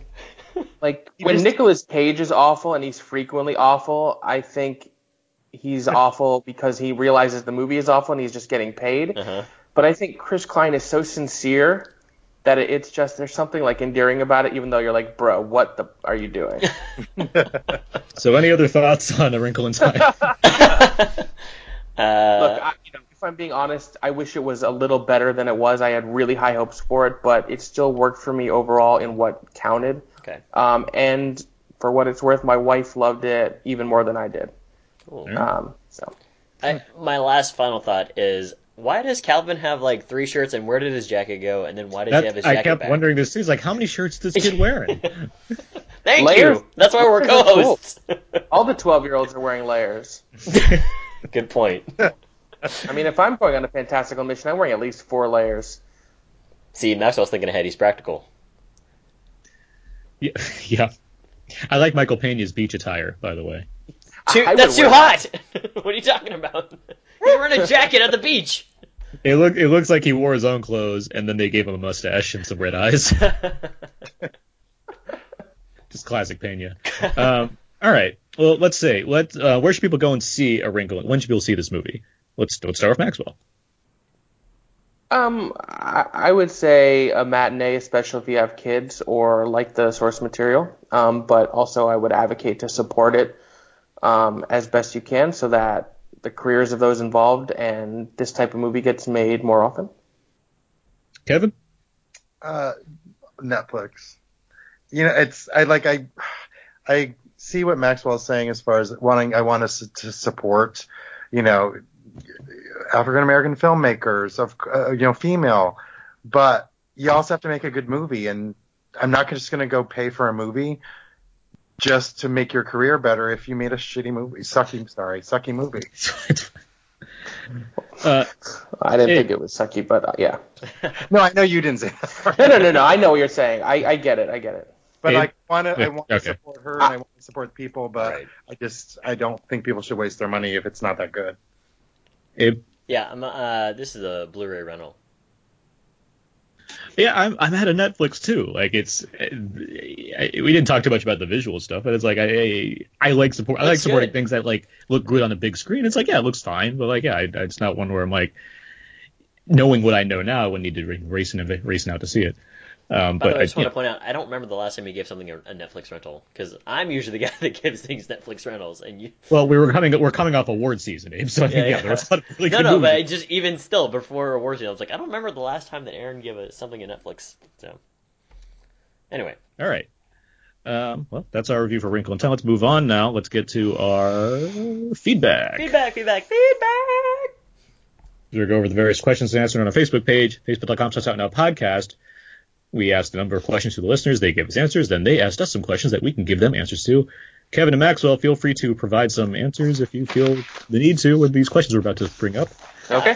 First And question we asked everybody: What is your favorite film with a young female hero? Luke writes Baron von Munchausen. Uh, David has Matilda. Justin writes, well, currently Moana, but I love Mulan. But also to list a few more: Ripley, Leia, and The Bride in Kill Bill. Uh, George has Nausicaa from Nausicaa and the Valley of the Wind. Jay has Matilda and Interstellar. Gary has The Secret Garden. Philip has Kiki's Delivery Service, and Nathan rides Spirited Away. How about um, Alfonso Cuarón's The Little Princess? Oh, that's a good one. It's a good one. Um, I agree I with some haven't of the seen other that ones, movie in but years. I I'd have that them. on VHS somewhere too, I think. I I don't think it's on Blu-ray, which I would appreciate. Yeah. Anna's saying it's one of her favorite movies as well. it's good. Our next uh, our next question is uh, favorite films featuring multiple wise or magical figures. Uh, Luke writes Scrooged. Philip writes Fellowship of the Ring. The Count, the Council of Elrond does the trick. Hmm. Patrick writes can't forget can forget those excellent people from the Future Council of Bill and Ted's Excellent Adventure. Uh, Nathan writes Sword in the Stone. Justin writes anything Harry Potter. If I remember, Dark Crystal also. Jordan writes Collateral Beauty. Oh, Ah, okay. Oh boy. If you've That's seen that movie, I you mean, know they, why they kind of good. are whimsical and fantastical characters. Uh, Luis writes Hocus Pocus. Hmm. And Ricardo writes, do Gandalf and the Grey and Gandalf the White count as multiple? Yeah, they do. He clearly says, "I don't know who Gandalf the Grey is anymore." um, any any, uh, any wise magical figures from that you guys like? Neverending Story has a bunch, don't they? Yeah. They do. Yeah. Yeah. I would say- Uh, Obviously, including I the will say Empress Like Willow. Child. Yeah. Which Which one? Willow. Willow. Whoa. How about the um, like the troll folk in Frozen? No. Who who were like you know forgotten after their one song. Or actually, do they get a song in the short or do they get a song in the movie? I can't remember. No, thankfully they're not in the short. They're in the they're in the musical though. Yeah. oh, Sort- good. yeah. There's a lot of fixer-uppers. There go. Reimagined a little bit over there. All right. The next question is: What is your favorite? What are your favorite worlds from a kid-friendly fantasy film? Uh, Jordan writes, Psh, Hogwarts, etc. Easy. Uh, Nippon writes Narnia. Justin writes, both of those are great choices. I would add Wonderland. Uh, Nathan writes, does Wonka's factory count? Yeah, of course. It's Yeah, got course, like yeah. layers. Yeah. Uh, Jason has uh, uh, Middle Earth. Uh, the Hobbit is a kid's book. Justin writes, maybe even Tomorrowland. And lastly, Patrick writes, always liked Labyrinth. Well, right away I would throw in the small fishing town from Cloudy with a Chance of Meatballs. Yes, right under like the little uh, the letter and uh, I forget the, the the joke that they have there. How it's about like Swa- it's like Swallow Falls or something like that. Yeah, yeah. But- chew and swallow? How about uh, Fillory? like it. I can't think of anything. Fantasy Worlds film kid-friendly fantasy film. Kid friendly fantasy film. Tatooine. Well, see, that, I feel like that's sci-fi because I would have picked a couple. Like I was going to say Flash Gordon, like the old '80s one. That works. That works. yeah. I like Alright, you did the sound effect too. Dune. I mean, there are giant. I don't Yeah. anyway, all right. Uh, our next question is favorite Steve Buscemi performances. This is in reference to Death of Stalin. Uh, Christine writes the homeless guy in Big Daddy. I believe his name is Crazy Eyes. Uh, Justin writes I like him as Randall in the Monsters movies. Also loved his Con Air part. So creepy. Wasn't he in Escape from New York? He was in Escape from L.A. Um, make sure I get that right. Yeah, thank you. Uh, Nathan writes Mr. Pink. Catherine writes, I love him in everything, but especially Fargo. Nippon writes Nucky Thompson from Boardwalk Empire. Mm-hmm. Gary writes Fargo. Philip writes Interview. And Chris writes Marietta Mangler. Oh, no one said the right answer, which is Ghost World. Oh. Ghost World is that I was I was thinking about that the other day. What's Steve Buscemi's like best performance as an actor? seen that And I do think Ghost really World is time. pretty excellent. Yeah, Um, he's. I was gonna say honestly, Death of Stalin might be some of his best work. Like Wow. it does everything Okay. that you want from a Steve Buscemi performance as far as being both hilarious and dramatic. That is my favorite Buscemi. Both of them mixed together. Anything for you, Kevin? You know, I'm.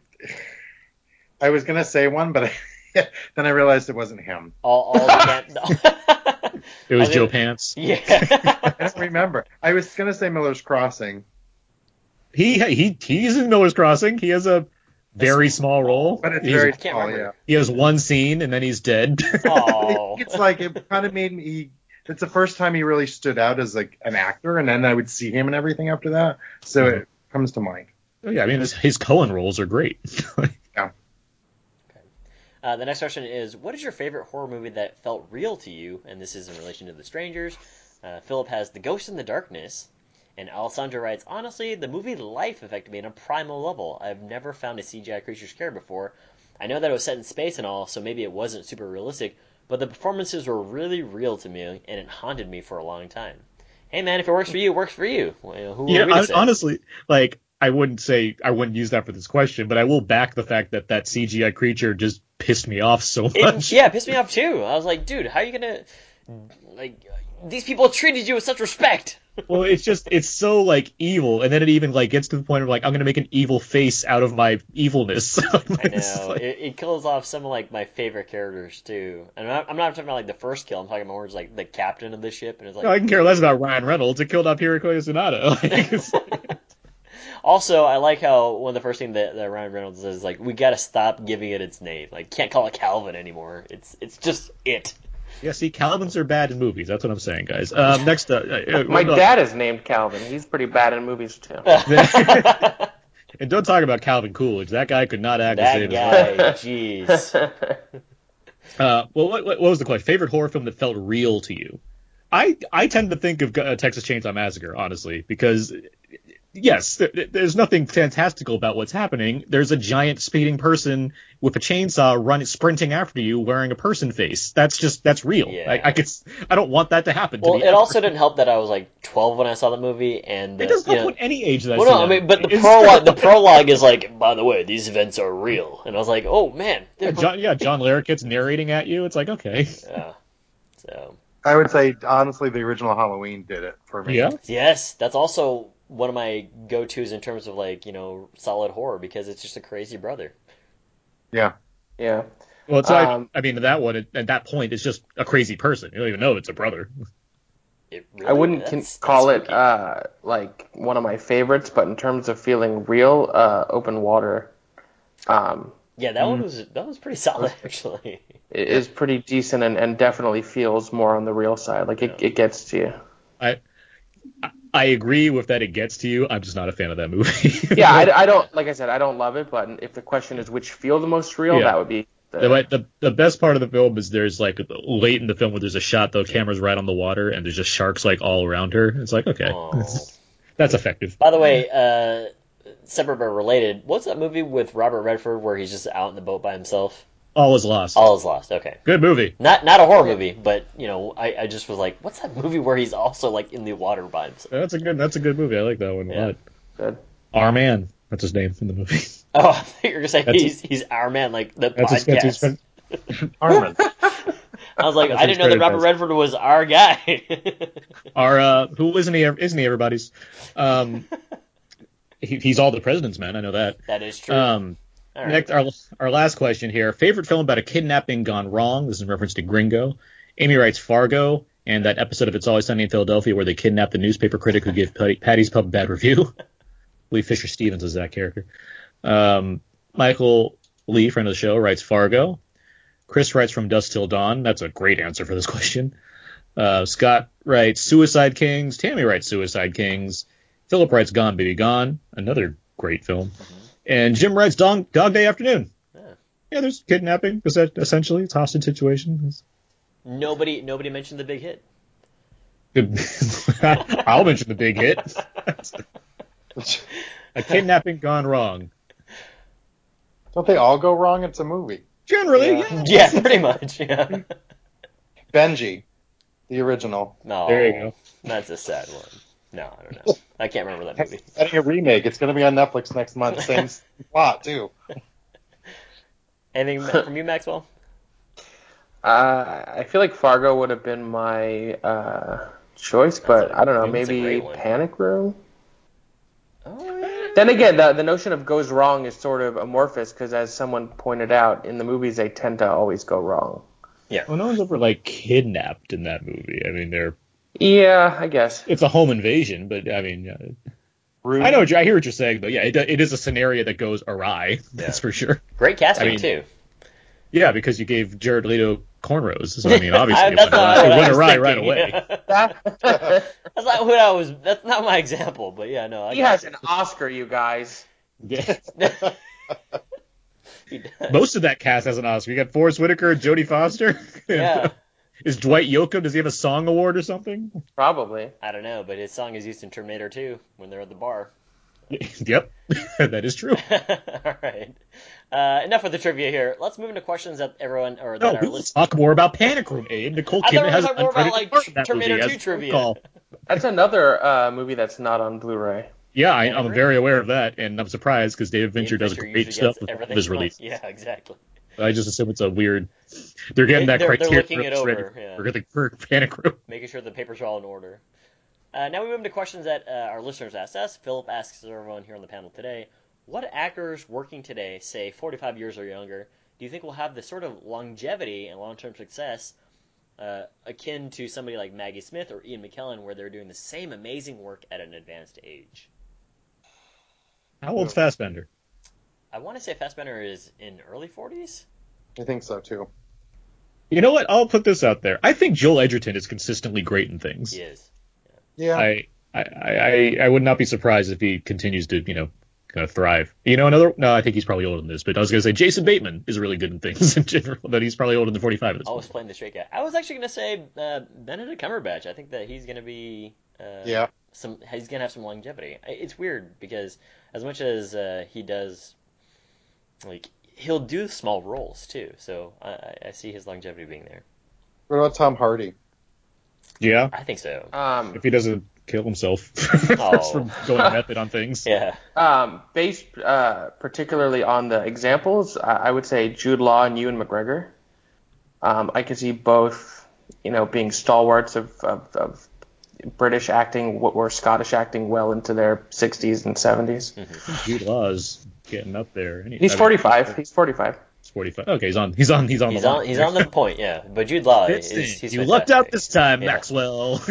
It's weird because I was just I was I was trying to find some Jude Law stuff because I was looking up Joe Wright because I've been watching all these director roundtables and whatever else, and I was like, man, Jude Law is really good in some stuff. So good job. Jude Law's terrific. He's great. yeah. I guess he's already had longevity. I mean, he's been around for, what, 20 years now? Since uh, you know, it's Gattaca, we really took off. Gattaca was he, he has a great role in Gattaca. Yeah. And then Talented Mr. Ripley, where he's excellent. Yeah. What about women though? We haven't. well, We only talked about men. That's a great point. Kate Winslet. Yeah. She's consistently good in everything too. Yeah. I, I, I'd agree. Yeah. Yeah. I, I think, I mean, she's young still, but I really think Saoirse Ronan's going to go the long haul. Yeah. I, Three I- nominations so far. so- Yeah. she's I was like- already been so good in so many things, and she, I just see a really long, nice career for her. Because I'd seen her in you know stuff like Hannah and, and Lovely Bones and whatever else, but then I remember watching Brooklyn. I was like, this is a terrific performance. And then I watched Lady Bird, and I was like, this is the best performance of the year. So she should have won an Oscar for that. Oh, She Abe, has another chance. yeah, yeah. uh, Dad's movie corner. Dad's movie corner. Yes.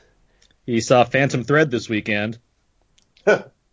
God. And He was a big fan. big fan. Surprising. Wow. Like, I, not that not that I'm not that I know his movie tastes, uh, but uh, I was like, I'm kind of surprised that he would. Well, he was he was particularly noting that he was indeed laughing during a lot of it because Okay. there's a lot of funny stuff in it, Yeah. while the rest of the audience was not in tune with how funny the movie really is. It is a fun romp at sometimes with like a dark twist. So, Mhm. all right. Mhm. Well, next question, Aaron. Jim asks, if you could choose anyone to pick for your next installment of Between Two Ferns, who would you pick? I don't know if that show's been on for a while on Funny or Die. I miss Well, it. Well, they do they do specials Yeah. at this point. They do it when they do it. I would I would want Guillermo del Toro. See, like I mean, I, I think that he'd be. Are you saying that he, he's he's too honest and, and kind? He wouldn't he wouldn't be snarky enough to uh, Zach Galifianakis. I just I think he'd be. You need someone that's like too so like stalwart. Like you need someone that, or that's not so um like so cold essentially. like, someone that you don't necessarily expect to have a sense of humor about things. We're I gonna mean, go it'd be fine fine fine. We're gonna go with or Jennifer unless L. like because I've never seen Guillermo del Toro angry, so I guess That's that'd true, be if, exactly, if yeah. Zach Galifianakis prodded him so much to like get and like he'd be in on it obviously, but like to get him to be mad, like that'd be a different way to go. yeah, we'll go we'll go with Jennifer L. Then there you go. I was gonna say uh, Steve Bannon. he would get roasted super hard. I would like to watch that. All right. Uh, well, that's uh, that's feedback. feedback, feedback, feedback. Let's get to uh, what what what time is it? Oh, Aaron, I think it's time for a fun game here.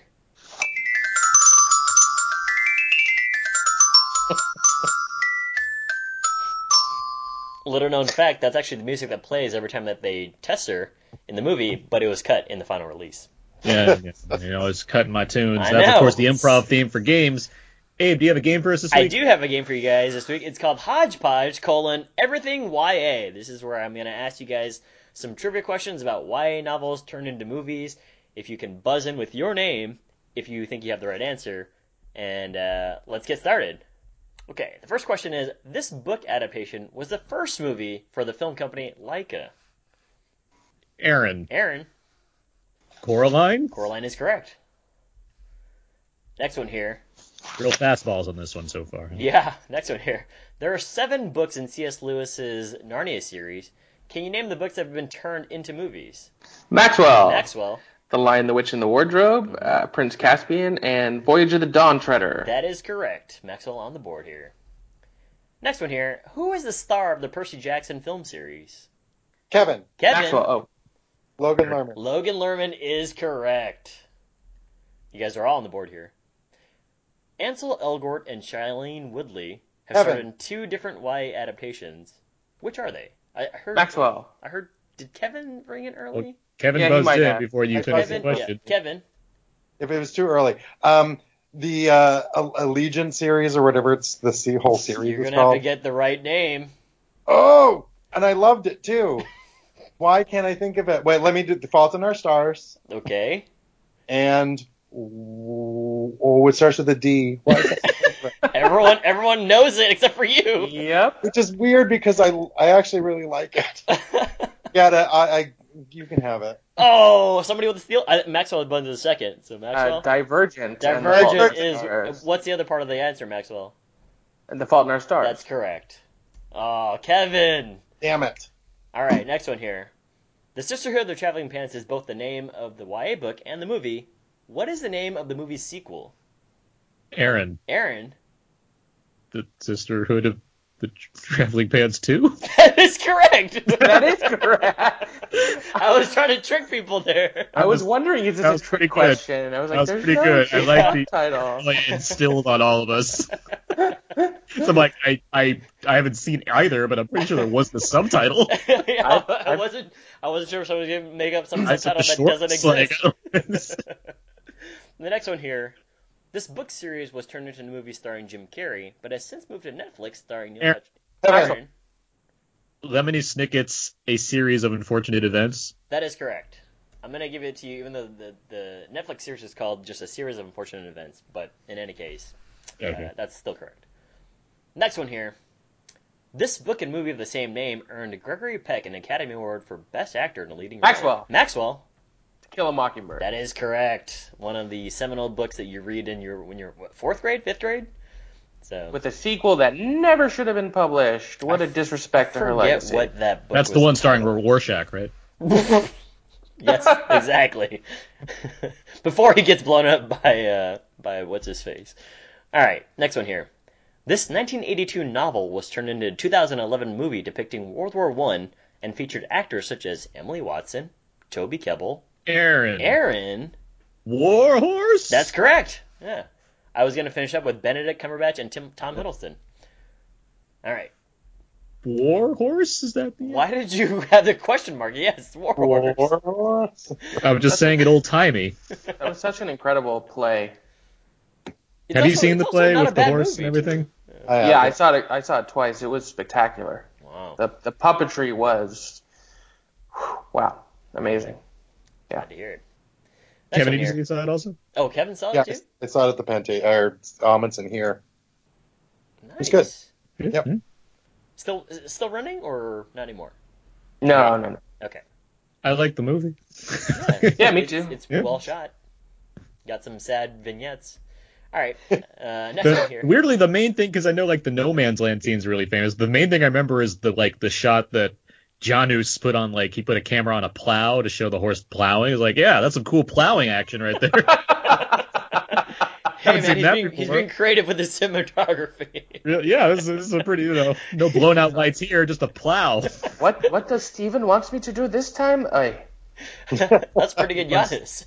Just get a get a shot of Peter Mullan yelling angrily at his son, and then the son like, "I'll show you, Dad," and then he gets the plow going. All right, two more. Last, second to the last one here. Roll Obviously. I auditioned for that role. I'll show you, Dad. Did you get a call back? I got two, and then you know they didn't take wow, it. Wow, that's like the Yeah, final know, it was pretty stages. Yeah, All right, here. it was doll. me. It was me versus all the dark-haired white boys that acted movies, and obviously I lost out on It that was, one. if only the movie was made ten years later. Yeah, I, st- I wasn't even in Dunkirk. Not even in an extra. Really, I really feel like I'm not fighting my call in his movies with dark-haired white boys. moving on, moving on. Roald Dahl has made many has had many of his books turned into movies. However, only one film has been directed by Wes Anderson. Maxwell. Maxwell. The Fantastic Mr. Fox. That is correct. Last one here. Can you name all the movies that are in the series featuring the characters of Katniss Everdeen and Peeta Mellark? Maxwell. Yeah. Maxwell. The Hunger Games. The Hunger Games Catching Fire. The Hunger Games Mockingjay Part 1 and The Hunger Games Mockingjay Part That 2. is correct. I wasn't sure if people were gonna answer early and just forget the Mockingjay Part Two part. Anyhow, forget that? well, you know, I'm just because some people will be like, oh, well, the book series or the movie. Anyway, if you uh, ask the divergent question, that'd be tough. I know, Yeah. and I, I, I was thinking about it. I was thinking about it because I was going to ask, what are all the names of the movies except for the one that didn't make it to the big Hmm. screen? I think the second one was called the Divergent series Cromulent. Uh, Divergent. I feel like Kevin would definitely know all of I don't these. know. Uh, but with all that being said, though, Maxwell, you are the winner of this week's game. Hooray! Yeah, everyone What else is I on the board, but Maxwell definitely came out on top there. So kudos. So Uh, thank good you so much. I am. I wear my YA knowledge as a badge of honor. All right. Well, let's uh let's move on. That was games. That was games. Let's move on now to uh, let's start wrapping things up here. Let's get to Out Now presents what's out now. These are movies that are coming out on Blu-ray or DVD this week, and there's quite a few things coming out on Blu-ray or DVD this week. Okay. Uh, first up, um, Justice League. Ooh, mm, I didn't like it. Hmm. Terrible. Um, The Shape of Water. Yeah, see it. Oh, There you go. Best, best, sorry, Best Picture winner, The Shape of Water, and, And best director. And best Director, and Best Production Design. I was gonna say, who can forget that production design? that is true. That's some And terrific score. And- Score. Oh, that's right. And Just score. blah.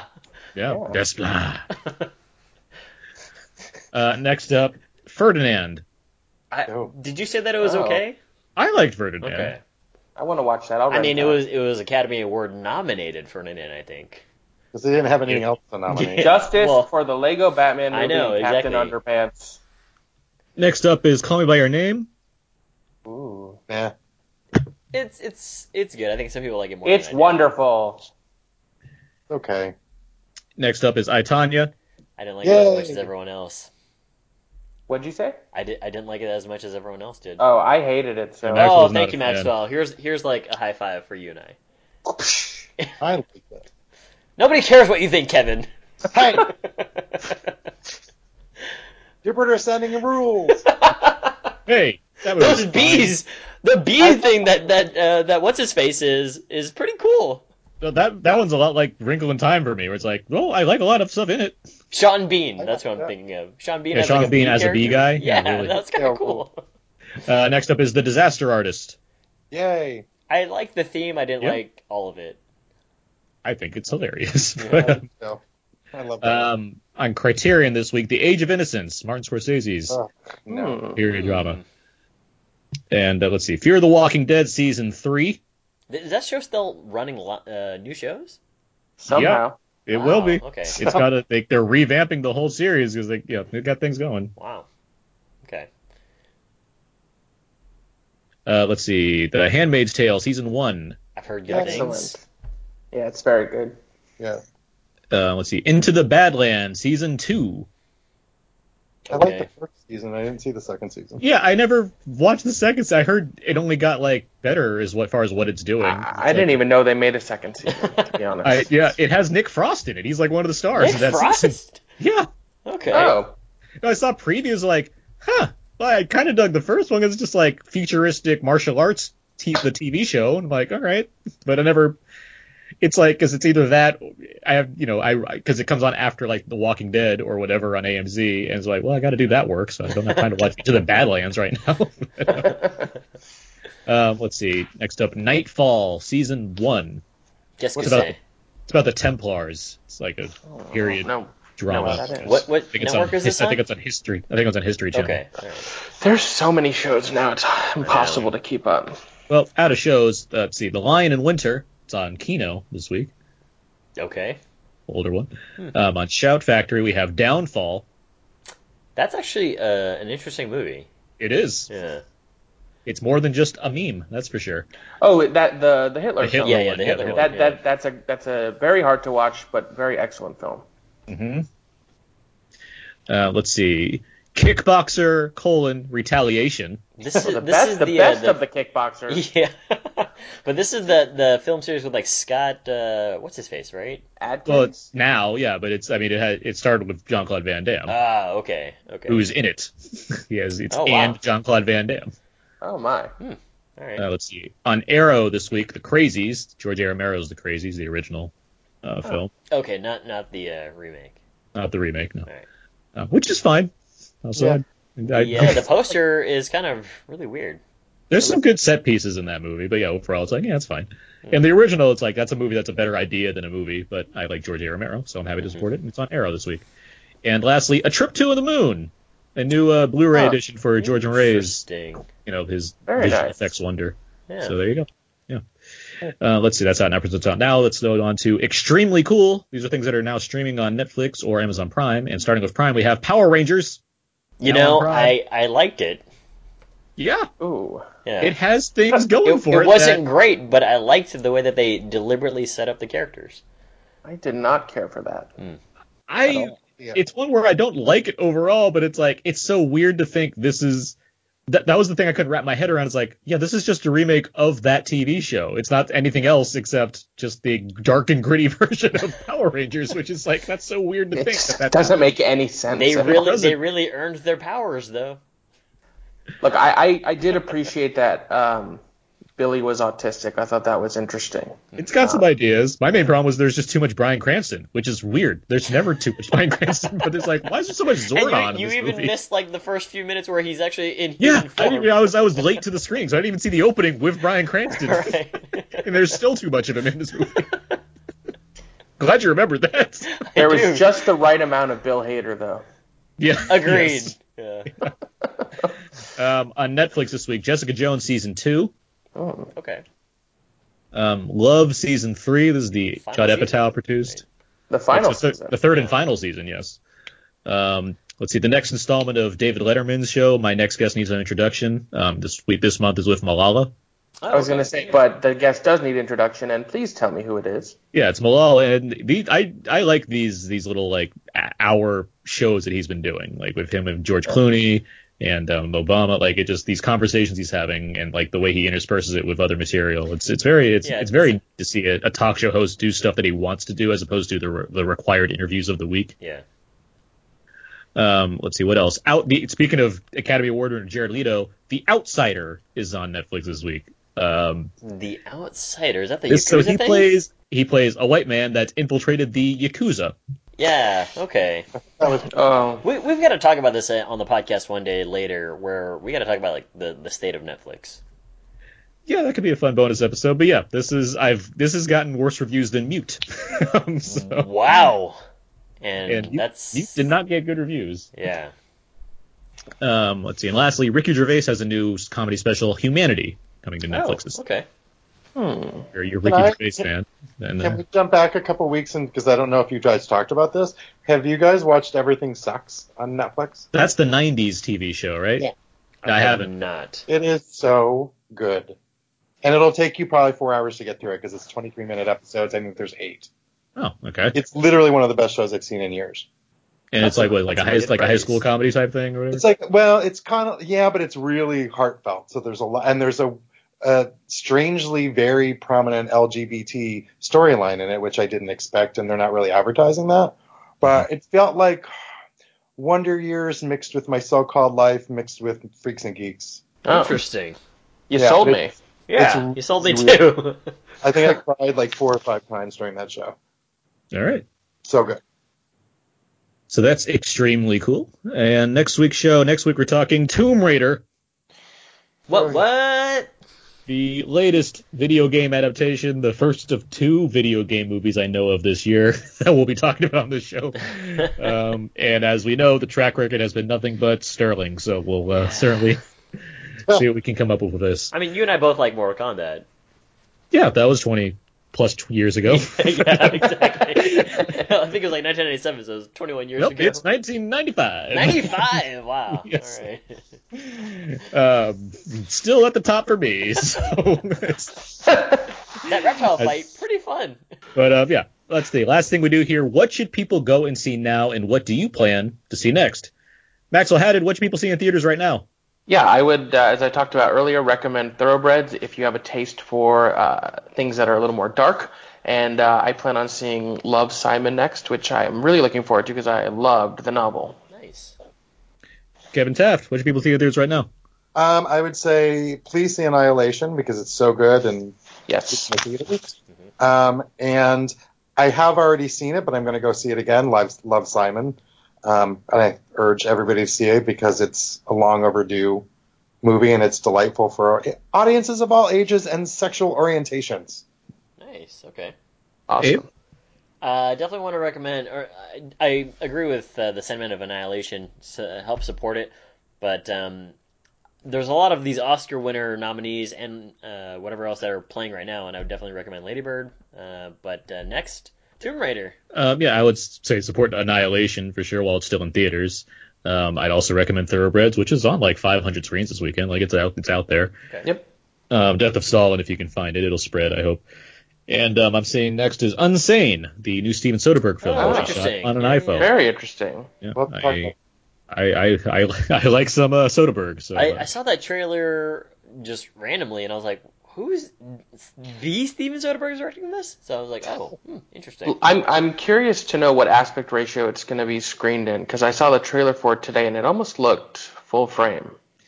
yeah, I'll be curious because like Tangerine was like is 235, I think, right? Isn't it like widescreen? Yeah, It so- was. I don't know so- if it was just a bad trailer or, or what it looks like. I'm be curious. But and this is the one he made like stealthily too, right? It's like no one really knew except the people making it at the time. Who, Yeah. Whoever know whoever knows what like Steven Soderbergh is doing. Yeah, Steven Soderbergh's always doing. I mean, he's he's like re-editing movies on his site and stuff. Like he always does like He crazy needs things. just ha- like the best possible retirement. Yeah. Yeah. He's like the happiest Best Buy employee. So, with all that said, that's going to do it for this week's episode about Now With Aaron and Abe. You can find more of my work on my personal blog, dakotazeek.com, where you can find all my written movie reviews and everything else. You can also find me writing on We Live Entertainment. I'm currently reviewing the shows Atlanta and Walking Dead, of course. nice. Mainly, Atlanta's, that's a fun one to review. I'm happy to do it. Um, you can also find me on Twitter at Aaron's PS4. Abe, Follow me on Instagram and uh, follow my Twitter, twitter.com slash walrusmoose, hashtag Duvernay or Duvernay. Kevin Taft. Uh, you can follow me on Instagram at Syros93. That's S Y R O S 93 or edgemedianetwork.com. Maxwell Haddon. Uh, you can follow me on Twitter at Cinemaxwell. All right. You can find all the other episodes about Now There and Abe over on iTunes as well as on Audio Boom. Listen to our old stuff over at HHWLOD, SoundCloud, or Podomatic. Feel free to email us any thoughts you may have had on A Wrinkle of Time or anything else we discussed today over at outnowpodcast at gmail.com. Send some more of that good, good feedback over at facebook.com slash outnowpodcast, or you can tweet at us at twitter.com slash outnow underscore podcast. If you can find any gifs of Chris Pine in the Hotline Bling video, please send them to us over at outnowpodcast.tumblr.com. That's definitely coming. Yeah. Okay. uh, Maxwell, Kevin, thank you both for joining us this evening. Thank you both. Thank you. And yeah, that's going to do it for this week's episode. So we'll get to raiding those tombs next weekend. But until next time, so long. And goodbye. Now I don't wanna float through life on a cloud of man-made ice. Don't want it to pass me by. Don't want it to pass me by. Saddle up now for the ride. Waiting for the moon to rise. Don't want life to pass me by. Don't want life to pass me by. But I've been waiting for a magic moment. But maybe there are magic moments. Could it be a magic moment now? I've been waiting for a